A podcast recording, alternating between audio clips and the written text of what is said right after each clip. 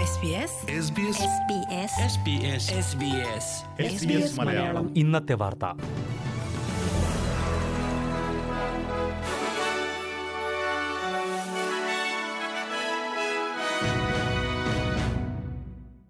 നമസ്കാരം. S B S Malayalam ഇന്നത്തെ വാർത്തയിലേക്ക് സ്വാഗതം. ഇന്ന് രണ്ടായിരത്തി ഇരുപത്തിരണ്ട് ഫെബ്രുവരി നാല് വെള്ളി. വാർത്തകൾ വായിക്കുന്നത് ദിജു ശിവദാസ്. വെസ്റ്റേൺ ഓസ്ട്രേലിയയിലെ അതിർത്തി നിയന്ത്രണങ്ങൾ ഉത്തര കൊറിയയ്ക്ക് സമാനമാണെന്ന വിമർശനവുമായി ക്വാണ്ടസ് മേധാവി അലൻ ജോയ്സ് രംഗത്തെത്തി. നാളെ മുതൽ അതിർത്തി തുറക്കാനുള്ള തീരുമാനം വെസ്റ്റേൺ ഓസ്ട്രേലിയ സർക്കാർ മാറ്റിവച്ചിരുന്നു. ഇക്കാര്യം ചൂണ്ടിക്കാട്ടിയാണ് ക്വാണ്ടസ് സിഇഒയുടെ വിമർശനം. ഒമിക്രോൺ ബാധയുടെ പശ്ചാത്തലത്തിലാണ് W A premier Mark McGowan അതിർത്തി തുറക്കാനുള്ള തീരുമാനം മാറ്റിവച്ചത്. സംസ്ഥാനത്ത് ഇന്ന് പതിനെട്ട് പുതിയ കേസുകളാണ് റിപ്പോർട്ട് ചെയ്തിട്ടുള്ളത്. ഓസ്ട്രേലിയയിൽ ഇപ്പോൾ ഏറ്റവും അധികം അതിർത്തി നിയന്ത്രണങ്ങളുള്ള സംസ്ഥാനമാണ് വെസ്റ്റേൺ ഓസ്ട്രേലിയ. മറ്റു സംസ്ഥാനങ്ങളിൽ നിന്നുള്ളവർക്ക് ഇങ്ങോട്ടേക്ക് യാത്ര ചെയ്യാൻ കഴിയില്ല. ഓസ്ട്രേലിയക്കാർക്ക് രാജ്യത്ത് എവിടെയും യാത്ര ചെയ്യാൻ കഴിയണമെന്നും വെസ്റ്റേൺ ഓസ്ട്രേലിയൻ സർക്കാർ അതിന് അനുവദിക്കുന്നില്ലെന്നും അലൻ ജോയ്സ് പറഞ്ഞു. ഇത് ഉത്തര കൊറിയയെപ്പോലെയാണ് തോന്നുന്നതെന്നും അദ്ദേഹം കുറ്റപ്പെടുത്തി. കോവിഡിനൊപ്പം ജീവിക്കാനുള്ള പദ്ധതി തയ്യാറാക്കിയില്ലെങ്കിൽ അനിശ്ചിതകാലത്തേക്ക് അതിർത്തി അടഞ്ഞുകിടക്കുമെന്നും അദ്ദേഹം വെസ്റ്റേൺ ഓസ്ട്രേലിയ സർക്കാരിന് മുന്നറിയിപ്പ് നൽകി. എന്നാൽ മാർക്ക് മക്ഗവനെ അനുകൂലിക്കുന്ന നിലപാടാണ് പ്രധാനമന്ത്രി സ്കോട്ട് മോറിസൺ സ്വീകരിച്ചത്. അതിർത്തി നിയന്ത്രണം തുടരുന്ന സാഹചര്യം തനിക്ക് മനസ്സിലാകുമെന്ന് അദ്ദേഹം പറഞ്ഞു. ശാരീരിക വൈകല്യങ്ങളുള്ളവർക്കായി ജൂൺ മാസത്തോടെ അൻപത് ലക്ഷം റാപ്പിഡ് ആന്റിജൻ പരിശോധനാ കിറ്റുകൾ ലഭ്യമാക്കുമെന്ന് ഫെഡറൽ സർക്കാർ അറിയിച്ചു. ഡിസബിലിറ്റി സർവീസസ് മന്ത്രി ലിൻഡ റെയ്നോൾസ് ആണ് ഇക്കാര്യം പ്രഖ്യാപിച്ചത്. ഏജ് കെയറിനേക്കാളും മോശം സാഹചര്യമാണ് ബൂസ്റ്റർ വാക്സിൻ എടുക്കുന്ന കാര്യത്തിൽ ഡിസബിലിറ്റി കെയർ മേഖലയിൽ നിന്ന് ഈ ആഴ്ച റിപ്പോർട്ടുകൾ പുറത്തു വന്നിരുന്നു.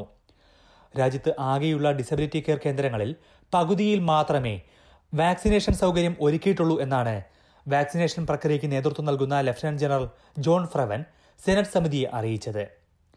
ആയിരത്തി അറുന്നൂറ്റി മുപ്പത് കേന്ദ്രങ്ങളിൽ ഇനിയും വാക്സിൻ ലഭിച്ചിട്ടില്ല. ഏജ് കെയർ മേഖലയിലേക്ക് കൂടുതൽ ശ്രദ്ധ കൊടുത്തപ്പോൾ അത് ഡിസബിലിറ്റി കെയർ മേഖലയെ ബാധിച്ചതായി റോയൽ കമ്മീഷനും ചൂണ്ടിക്കാട്ടിയിരുന്നു.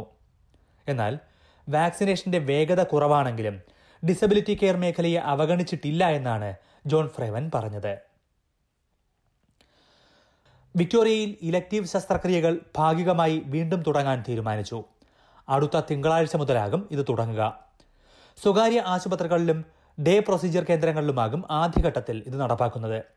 സാധാരണ ശേഷിയുടെ അൻപത് ശതമാനമാകും ഇപ്പോൾ അനുവദിക്കുക. ആശുപത്രികളിലെ സാഹചര്യം വിലയിരുത്തിയ ശേഷം ബാക്കിയുള്ളത് അനുവദിക്കുന്ന കാര്യത്തിൽ തീരുമാനമെടുക്കുമെന്ന് സംസ്ഥാന സർക്കാർ അറിയിച്ചു.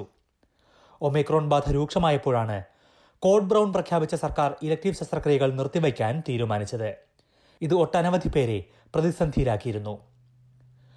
കോവിഡ് പ്രതിസന്ധി നേരിടാൻ ആരോഗ്യമേഖലയ്ക്ക് പാക്കേജ് പ്രഖ്യാപിച്ചതിനൊപ്പമാണ് ആരോഗ്യമന്ത്രി മാർട്ടിൻ ഫോളി ഇക്കാര്യവും അറിയിച്ചത്. ഒന്ന് ദശാംശം ഒൻപത് ബില്യൺ ഡോളറിന്റെ പാക്കേജാണ് ആരോഗ്യമേഖലയ്ക്കായി സർക്കാർ പ്രഖ്യാപിച്ചത്.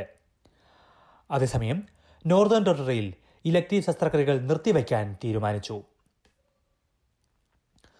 ഓസ്ട്രേലിയയിൽ എൺപത്തിനാല് കോവിഡ് മരണങ്ങൾ കൂടി റിപ്പോർട്ട് ചെയ്തു.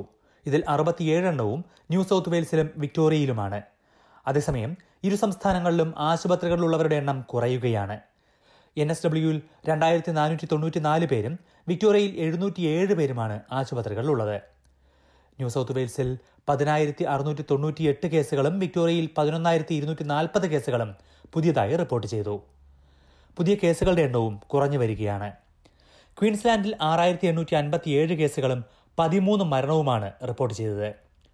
പ്രായമേറിയവർക്ക് ബൂസ്റ്റർ ഡോസ് നൽകാൻ കൂടുതൽ നടപടികളെടുക്കണമെന്ന് ക്വീൻസ്ലാൻഡ് സർക്കാർ ഫെഡറൽ സർക്കാരിനോട് ആവശ്യപ്പെട്ടു. സംസ്ഥാനത്ത് ഇതുവരെ മരിച്ചവരിൽ പകുതിയിലേറെയും ഏജ് കെയർ കേന്ദ്രങ്ങളിലാണ്. സൗത്ത് ഓസ്ട്രേലിയയിൽ മൂന്ന് പേർ കൂടി മരിച്ചെങ്കിലും കോവിഡ് നിയന്ത്രണങ്ങളിൽ കൂടുതൽ ഇളവുകൾ നൽകുമെന്ന് പ്രീമിയർ സ്റ്റീവൻ മാർഷൽ പ്രഖ്യാപിച്ചു. ആറു വയസ്സുള്ള പെൺകുട്ടിയെ അമിത ഡോസ് മരുന്ന് കൊടുത്ത് കൊല്ലാൻ ശ്രമിച്ചതിനെ ഡോക്ടറെയും കുട്ടിയുടെ ബന്ധുവിനെയും അറസ്റ്റ് ചെയ്തു. പെർത്തിലുള്ള ഒരു ജി പിക്കും നാൽപ്പത് വയസ്സുള്ള സ്ത്രീക്കുമെതിരെയാണ് കേസെടുത്തിരിക്കുന്നത്. ജനുവരി പതിനേഴിന് ആൽബനിയിലുള്ള ഒരു ക്ലിനിക്കിൽ അപ്പോയിന്റ്മെന്റ് എടുത്ത ഈ സ്ത്രീ ഡോക്ടറിൽ നിന്ന് പ്രിസ്ക്രിപ്ഷൻ വാങ്ങി എന്നാണ് പോലീസ് കേസ്. ഈ മരുന്ന് അമിത ഡോസിൽ നൽകി പെൺകുട്ടിയെ കൊല്ലാനായിരുന്നു ശ്രമമെന്നും പോലീസ് ആരോപിച്ചു. എന്തിനു വേണ്ടിയാണ് മരുന്ന് വാങ്ങുന്നത് എന്ന കാര്യം ജി പിക്ക് അറിയാമായിരുന്നുവെന്ന് വെസ്റ്റേൺ ഓസ്ട്രേലിയ പോലീസ് വക്താവ് പറഞ്ഞു. മരുന്ന് കഴിച്ച പെൺകുട്ടി അവശനിലയിലായപ്പോൾ ഒരു ബന്ധു ആൽബനി ആശുപത്രിയിലെത്തിച്ചിരുന്നു. പ്രാഥമിക ശുശ്രൂഷയ്ക്ക് ശേഷം ഹെലികോപ്റ്ററിൽ പെർത്തിലെത്തിച്ചാണ് പെൺകുട്ടിക്ക് ചികിത്സ നൽകിയത്. ആൽബനി മജിസ്ട്രേറ്റ് കോടതിയിൽ ഹാജരാക്കിയ ഡോക്ടർക്ക് ജാമ്യം നിഷേധിച്ചു. പ്രധാന നഗരങ്ങളിലെ നാളത്തെ കാലാവസ്ഥ കൂടി നോക്കാം. സിഡ്നിയിൽ മഴയ്ക്ക് സാധ്യത. പ്രതീക്ഷിക്കുന്ന കൂടിയ താപനില ഇരുപത്തിയഞ്ച് ഡിഗ്രി സെൽഷ്യസ്. മെൽബണിൽ തെളിഞ്ഞ കാലാവസ്ഥ ഇരുപത്തിയാറ് ഡിഗ്രി.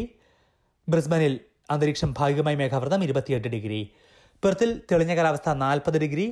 അഡലേഡിൽ തെളിഞ്ഞ കാലാവസ്ഥ മുപ്പത് ഡിഗ്രി. ഹോബാട്ടിൽ ഭാഗികമായി മേഘാവൃതം ഇരുപത് ഡിഗ്രി. ക്യാൻബറയിൽ ഭാഗികമായി മേഘാവൃതം ഇരുപത്തിയൊന്ന് ഡിഗ്രി.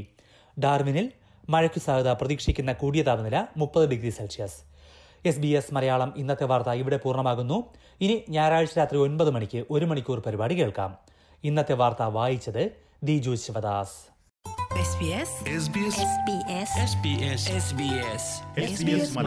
ഇന്നത്തെ വാർത്ത.